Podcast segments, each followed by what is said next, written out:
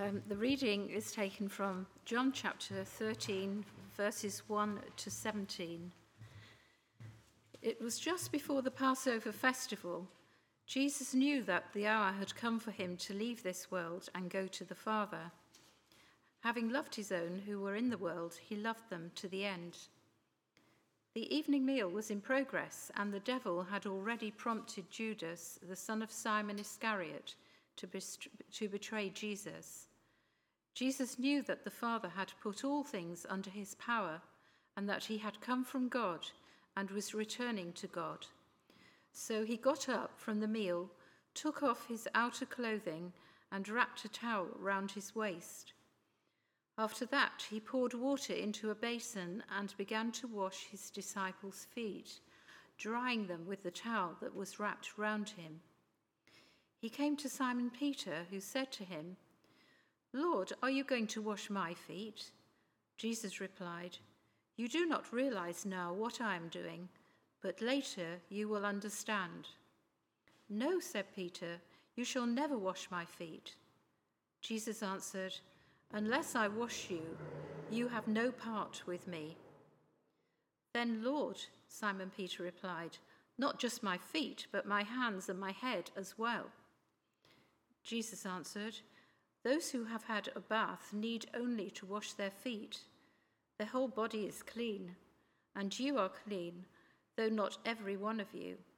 For he knew who was going to betray him and that, and that was why he said, Not everyone was clean.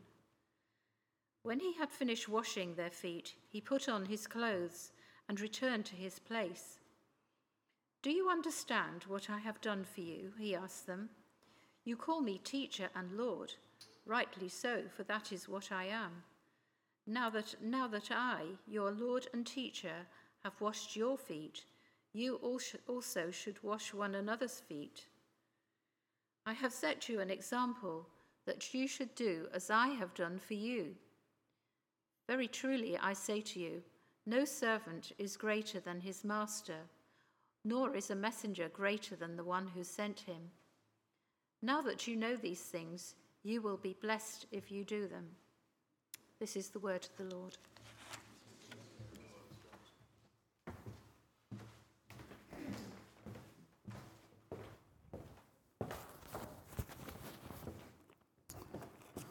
Thank you very much. Well, good evening, everybody. I'd rather be here than by the beach. Lot warmer. Let's pray. Gracious God our Father, we just commit our time to you now and pray that as we open your word, that by your Spirit you would teach us from it, point us to the Lord Jesus, Show us what a wonderful Saviour He is. Once more, thrill our hearts with your word, we pray. For His name's sake. Amen.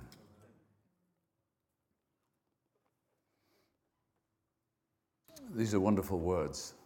Andrew said beforehand, you know, in many ways, these are the favourite chapters uh, from, uh, from John's Gospel. Wonderful words. I love John's Gospel anyway, but, but these in particular, as we draw to this stage in, in the life of the Lord Jesus, um, as far as John's record is concerned, up to the end of chapter 12 uh, is the, the first section where, where the Lord himself um, had been dealing, if you like, showing the world around and the folks around just who he was. He'd done many wonderful things, he'd said many wonderful words. And uh, um, that chapter in his life was just coming to an end. And, and he says this at the end of chapter 12 If anyone hears my words and does not believe, it had every opportunity. I do not judge him. I did not come to judge the world, but to save the world. He who rejects me and does not receive my words has that which judges him, the word that I've spoken will judge him. It reminds me of an old, talking of the, the beach, it reminds me of an old beach mission chorus that uh, your dad would remember. Uh, he did not come to judge the world. Uh, he did not come to blame. He did not only come to seek the lost, he came to save. And, and uh, the Lord Jesus had presented in, in wonderful ways and in wonderful words all that he is and was. And yet, you know, he'd come into, as it says at the beginning, he'd come into his own country, his own land, his own temple, his own place. But his own people wouldn't accept him. What a sad indictment of the world today. And chapter 12 draws to a close. And the Lord Jesus, now in, in chapter 13 up to verse 16, is his final, up to chapter 16, is his final discourse with his disciples. And then in chapter 7, we have that wonderful, wonderful prayer uh, to his Father while he was still free. And I think, in many ways, for me, that's the highlight of, of, of almost the whole of Scripture that we should be allowed to enter into the Lord's innermost, deepest thoughts in relation uh, to his Father.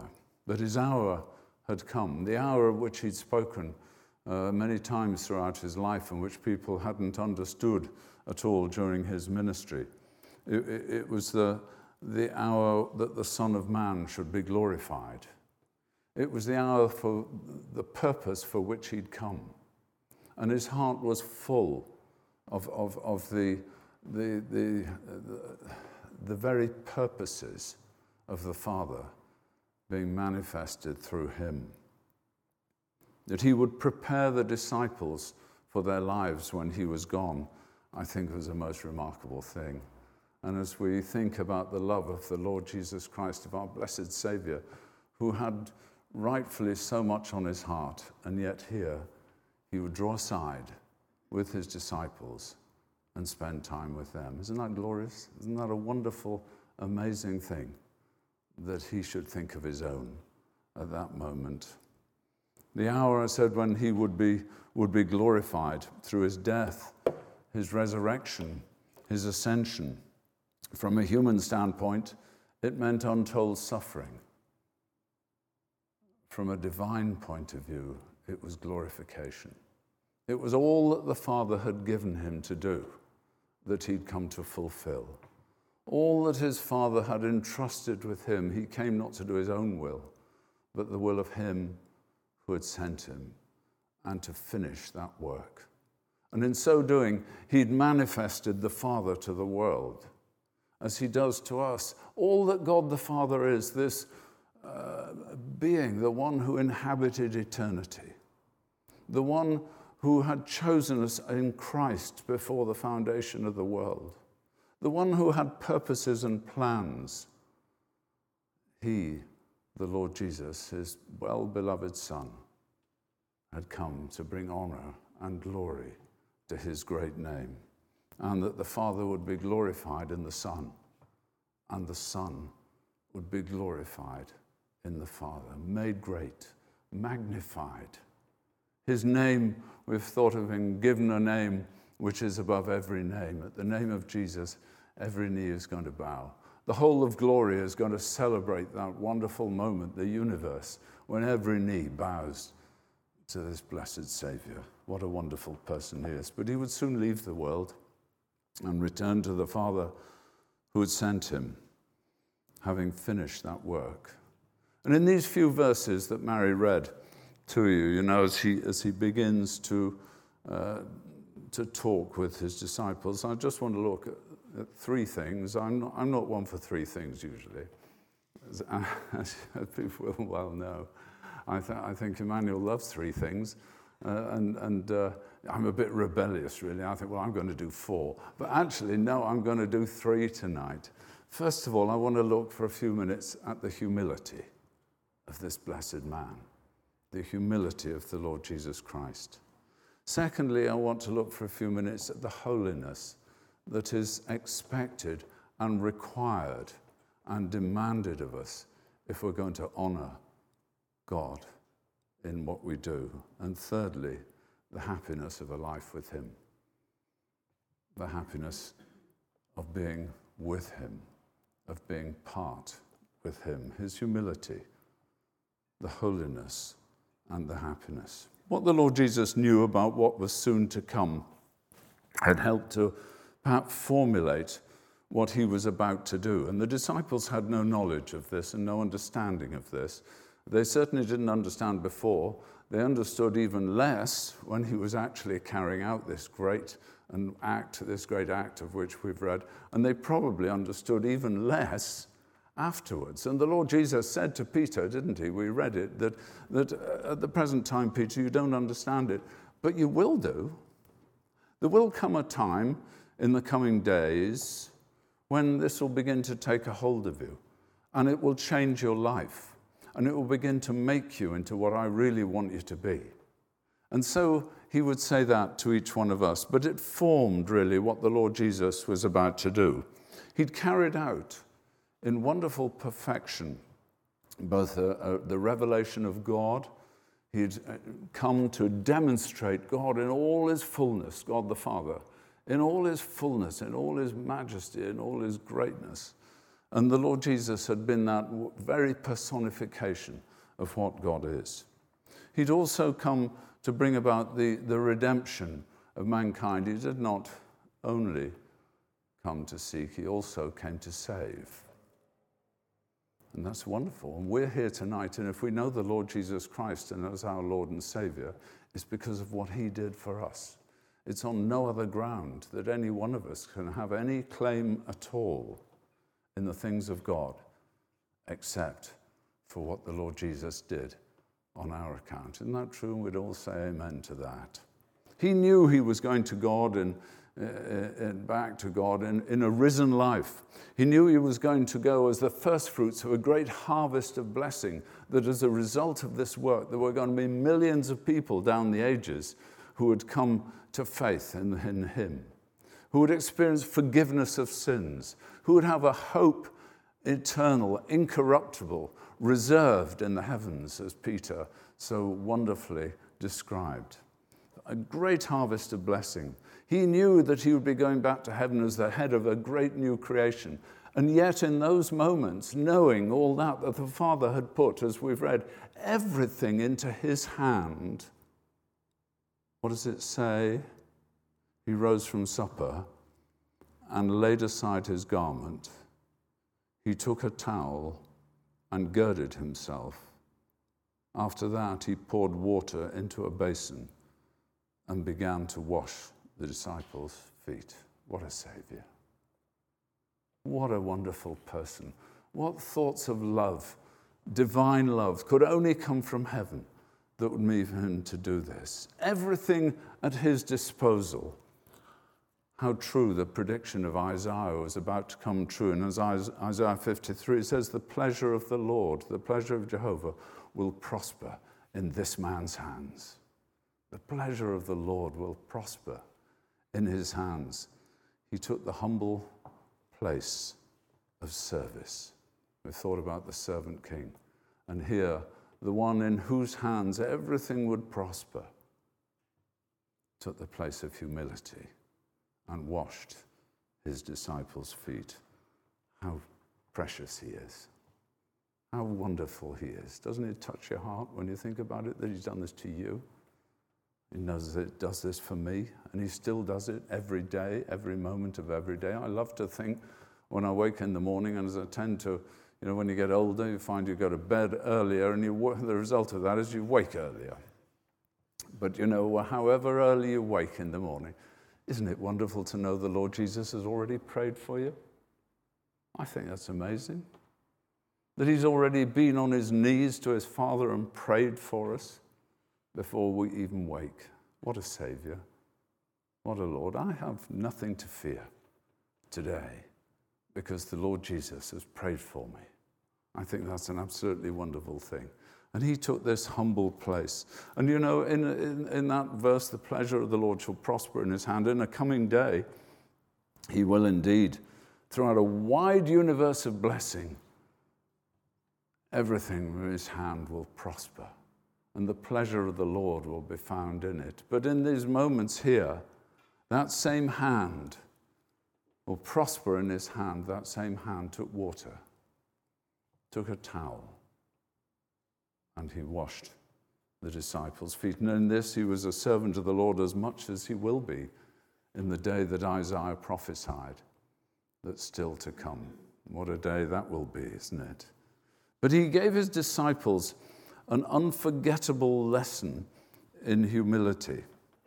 And I guess as humans, we all have to confess that sometimes we need lessons in humility.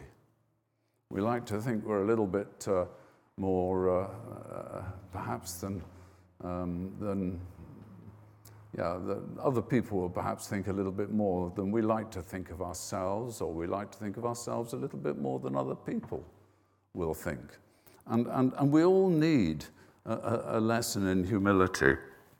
And, and yet, here we're dealing with one who, as we read, made himself of no reputation. You know the grace, Paul said to the Corinthians, you know the grace of our Lord Jesus Christ, that though he was rich beyond measure, yet for your sake and for my sake, he became poor.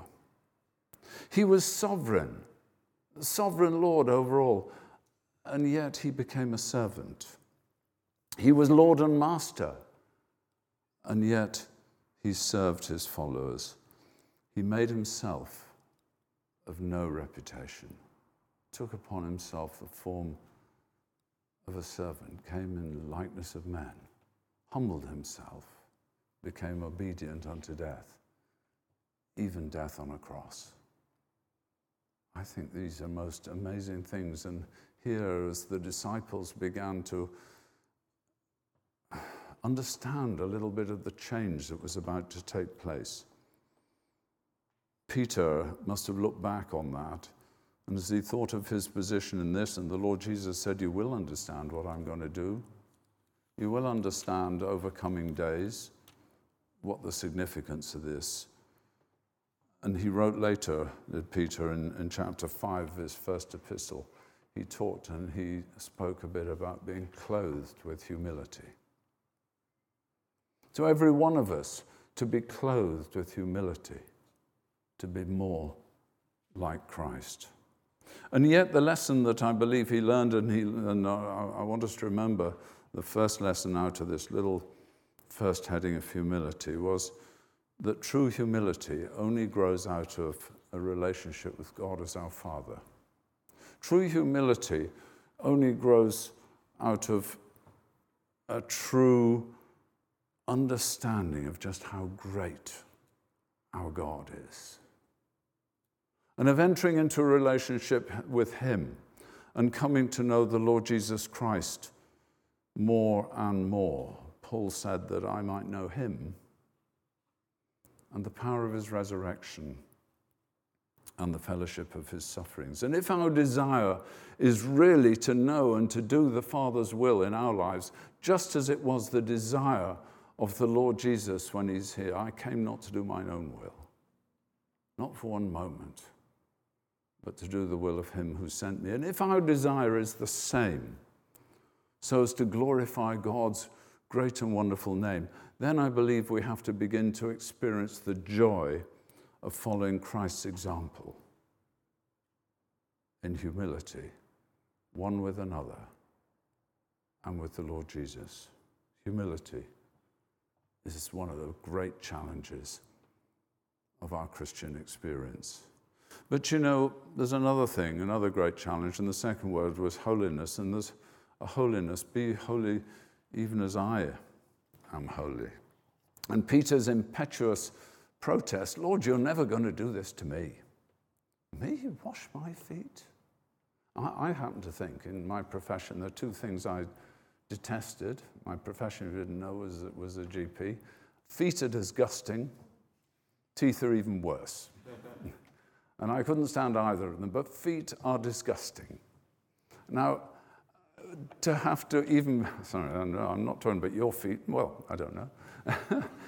but, you know, I think that was a very menial task for anybody to do. It was perhaps a habit in the Eastern homes, and still is, that the servant would wash the master's feet. That when he came in from a dusty, dry, and hot day, that it would be the right and proper thing for the servant to do. Peter said, You're not going to wash my feet. not for one moment.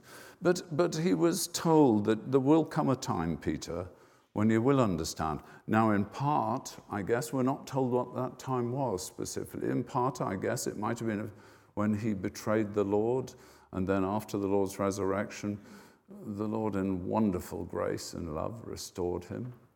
It might have been a time when the Holy Spirit came. He said, Afterward, you will understand. Was it when the Holy Spirit was given and began to reveal more of these things to him?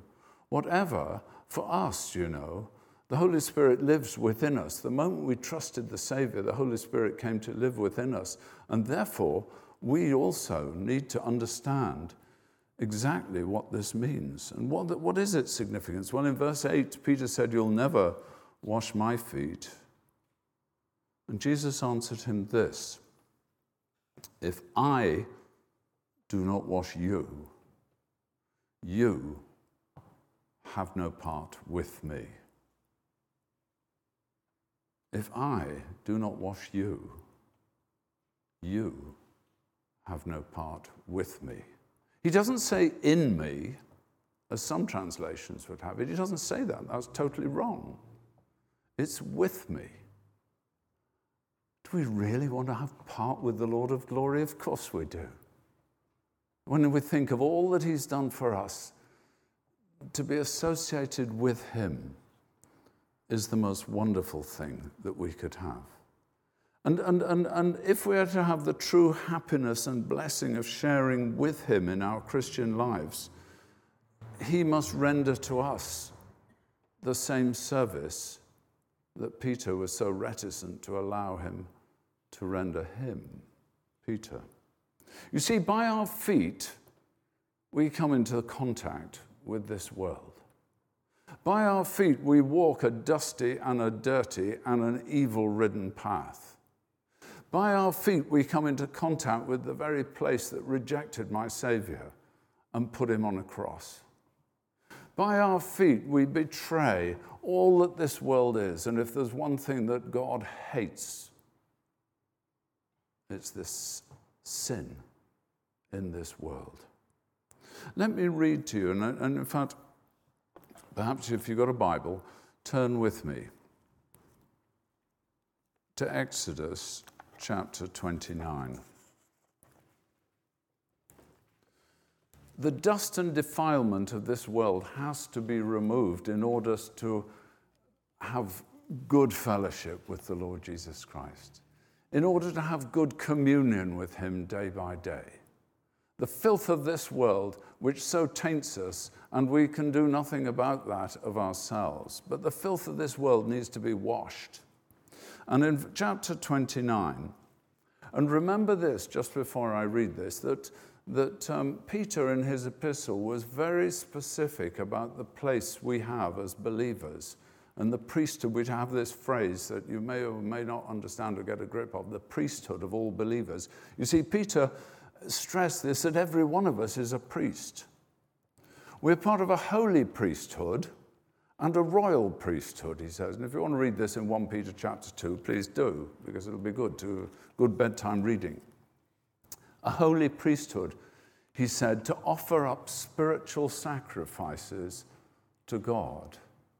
And a royal priesthood shall show forth the praises of him who has called us out of darkness into his marvelous light. A holy priesthood, then, to offer up sacrifices. And the, in the Old Testament, the priesthood had to go through a specific ritual, if you like. Now, you and I are priests. Don't think you have to go to Bible college to be a priest. Don't think you have to stand up in front of a, a, a, a platform and speak to be a priest. We're all priests, every one of us. Peter is absolutely specific. We're part of a holy priesthood to offer up spiritual sacrifices, and we're part of a royal priesthood to preach the word. Not preach it like standing here, but to show forth the wonder of this word, the person who's called us out of darkness into his light. And this is what you'll do to them that ha- to hallow them, to make them holy, to make them fit to minister to me as priests. God said to Moses. And he talks about a few things. And in verse 4, it says, Aaron, because the priesthood came from the Aaronic line, Aaron and his sons you shall bring to the door of the tabernacle of meeting, and you shall wash them with water. Then you'll take the garments, put the tunic on Aaron, the robe of the ephod, the ephod, the breastplate, and gird him with the intricately woven band of the ephod. You put a turban on his head, a crown on his turban, and you'll take the anointing oil, pour it on his head, and anoint him. And then in verse 9 it said, The priesthood will be theirs for a perpetual statute. In other words, it goes on. But to be a priest, they had to be washed all over. That was a statute from God. Turn over the page into chapter 30. And in verse 17, it says this The Lord further spoke to Moses. Now remember, the instruction had already been given to wash them all over once for a perpetual statute, once in a lifetime to be a priest. But in verse 17 of chapter 30, it says this The Lord spoke to Moses again You'll make a laver, a basin of bronze, with its base of bronze for washing and you'll put it in the tabernacle of meeting in the altar, and you'll put water in it. For Aaron and his sons shall wash their hands and their feet. Whenever they go into the tabernacle of meeting, or when they come near the altar to minister, to burn an offering made by fire to the Lord, they shall wash their feet, is the bit that's missed out, with water, lest they die. And it will be a statute forever. So you see, there's two types of washing. And this is what the Lord meant when he said, He who is bathed all over, because when we're bathed, most of us wash all over. We might not. The water might be cold. You want to get out quickly. Um, I was at school where I had to have a cold bath every morning.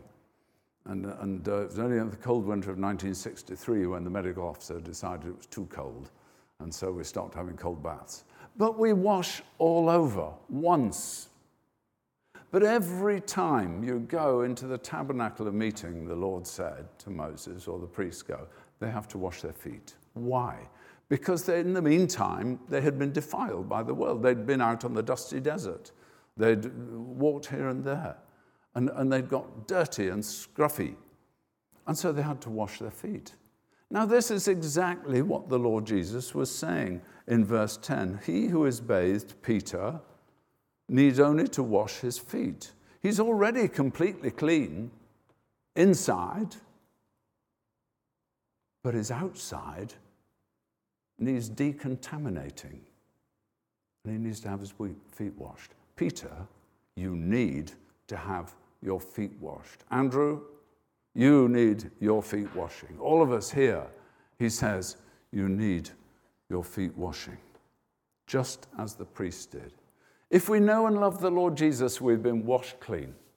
We've been washed, as the old hymn says, in the blood of the Lamb. And we're clean forever. And the Bible here is saying, You'll not lose that. We don't believe. I don't believe. I'm going to say, I don't believe. Some don't. Uh, uh, uh, they say they can lose your salvation. I don't believe that for one moment. No man shall pluck them out of my Father's hand, said the Lord Jesus. They've been washed. You've been washed completely and utterly inside. You're bathed. You're clean, Peter. You're saved.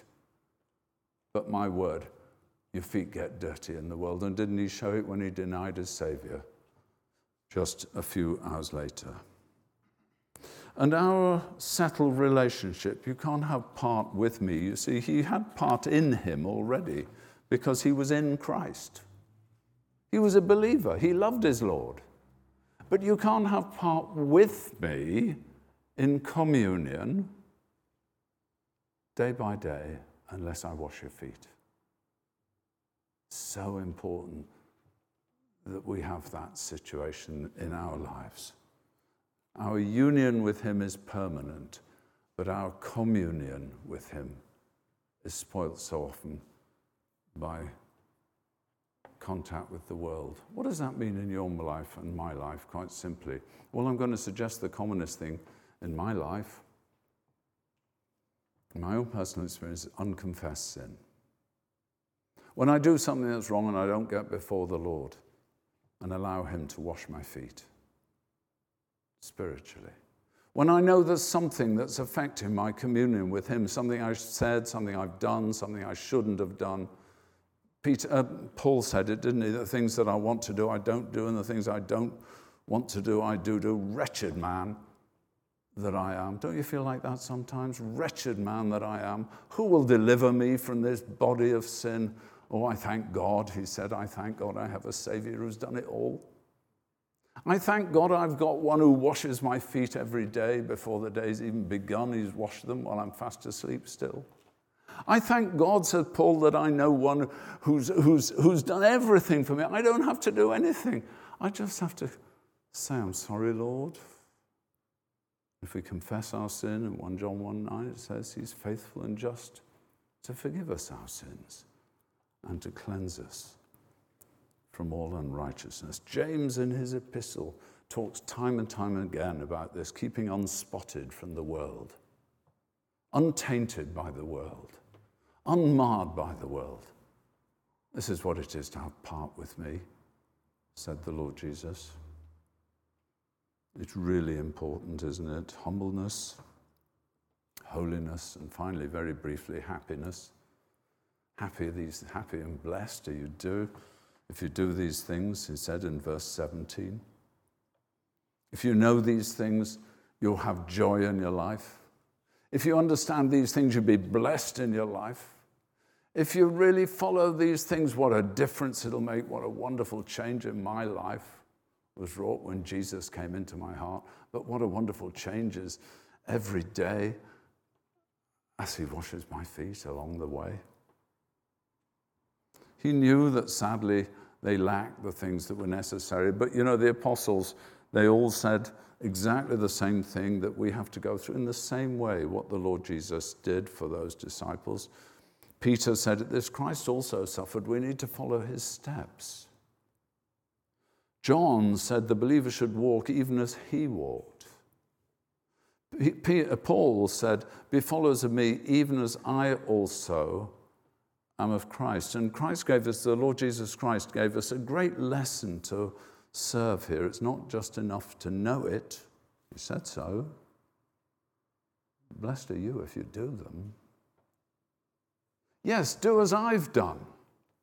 We need to wash our, uh, each other's feet. Now, this is symbolic. Don't let's get me wrong, please. Uh, I, am sorry, but I cannot wash feet. But you know how wonderful that we can wash each other's feet spiritually. How wonderful that we can learn this lesson, not only to know it, but to do it. And this, this wonderful, gracious service is done by my Savior every day for me. Surely, can I do it? One with another? Should we not pray for one another?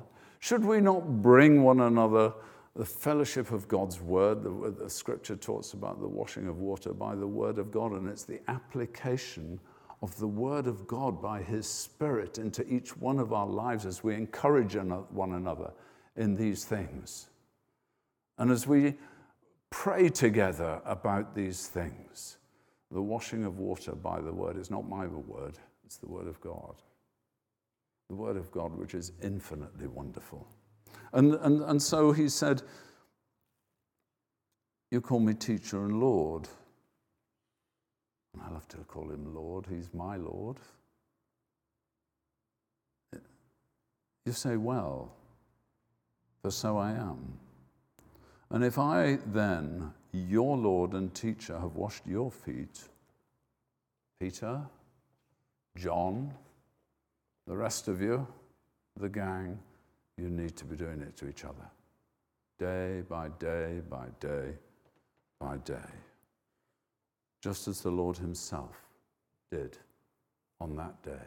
Just as the Lord Himself does as our great high priest and advocate.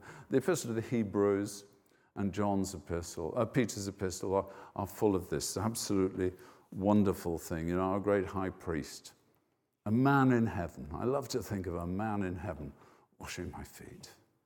He was a man in Jerusalem washing their feet. And our great example, as he says, he's still our Lord and example, and he's our example to follow his footsteps and to do the same for one another. Paul wrote at the end of his Galatian epistle, was chapter 6, verse 1. If, if a brother or a sister is overtaken in a fault, you who are spiritual among you, go to him and pray with him. And, and, and, and, and seek to bring him back and restore him and encourage him. Don't excommunicate him. Don't put him out and never speak to him again. You who are spiritual, it's your responsibility. And he's saying this to everybody get round God's word. Get on your knees together with the Lord. But he did say one thing after that. He said, just be careful, lest you also fall into the same thing. Very easily to be super spiritual, isn't it? It doesn't say you were super spiritual, it says you were spiritual. And James said exactly the same at the end of his epistle. I can't remember the exact wording. Um, wait a minute, and I'll finish with this. James, um, the very last little bit of his epistle, it says, says this Brethren, if any among you wanders from the truth and someone turns him back, let him know that he who turns a sinner from the error of his way will save a soul from death and cover a multitude of sins, washing one another's feet, being a blessing to one another, being an encouragement to one another, spiritually being, uh, uh, uh um, doing what the Lord Jesus did and bringing blessing and honor to the one who did it first of all for us. We sometimes think, My Jesus, my Savior, Lord, there is none like you, and there isn't, is there?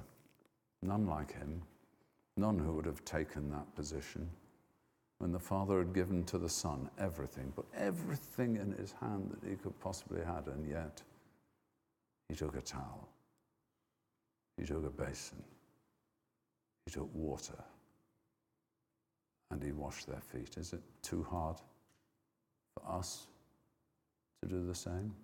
Let's pray.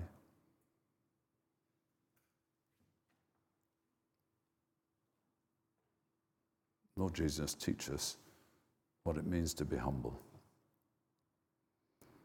Teach us what it means to take the lowest place. Teach us what it means to be like you. As you were, so may it be so in our lives. Because we ask it in your holy, precious, and worthy name. Amen.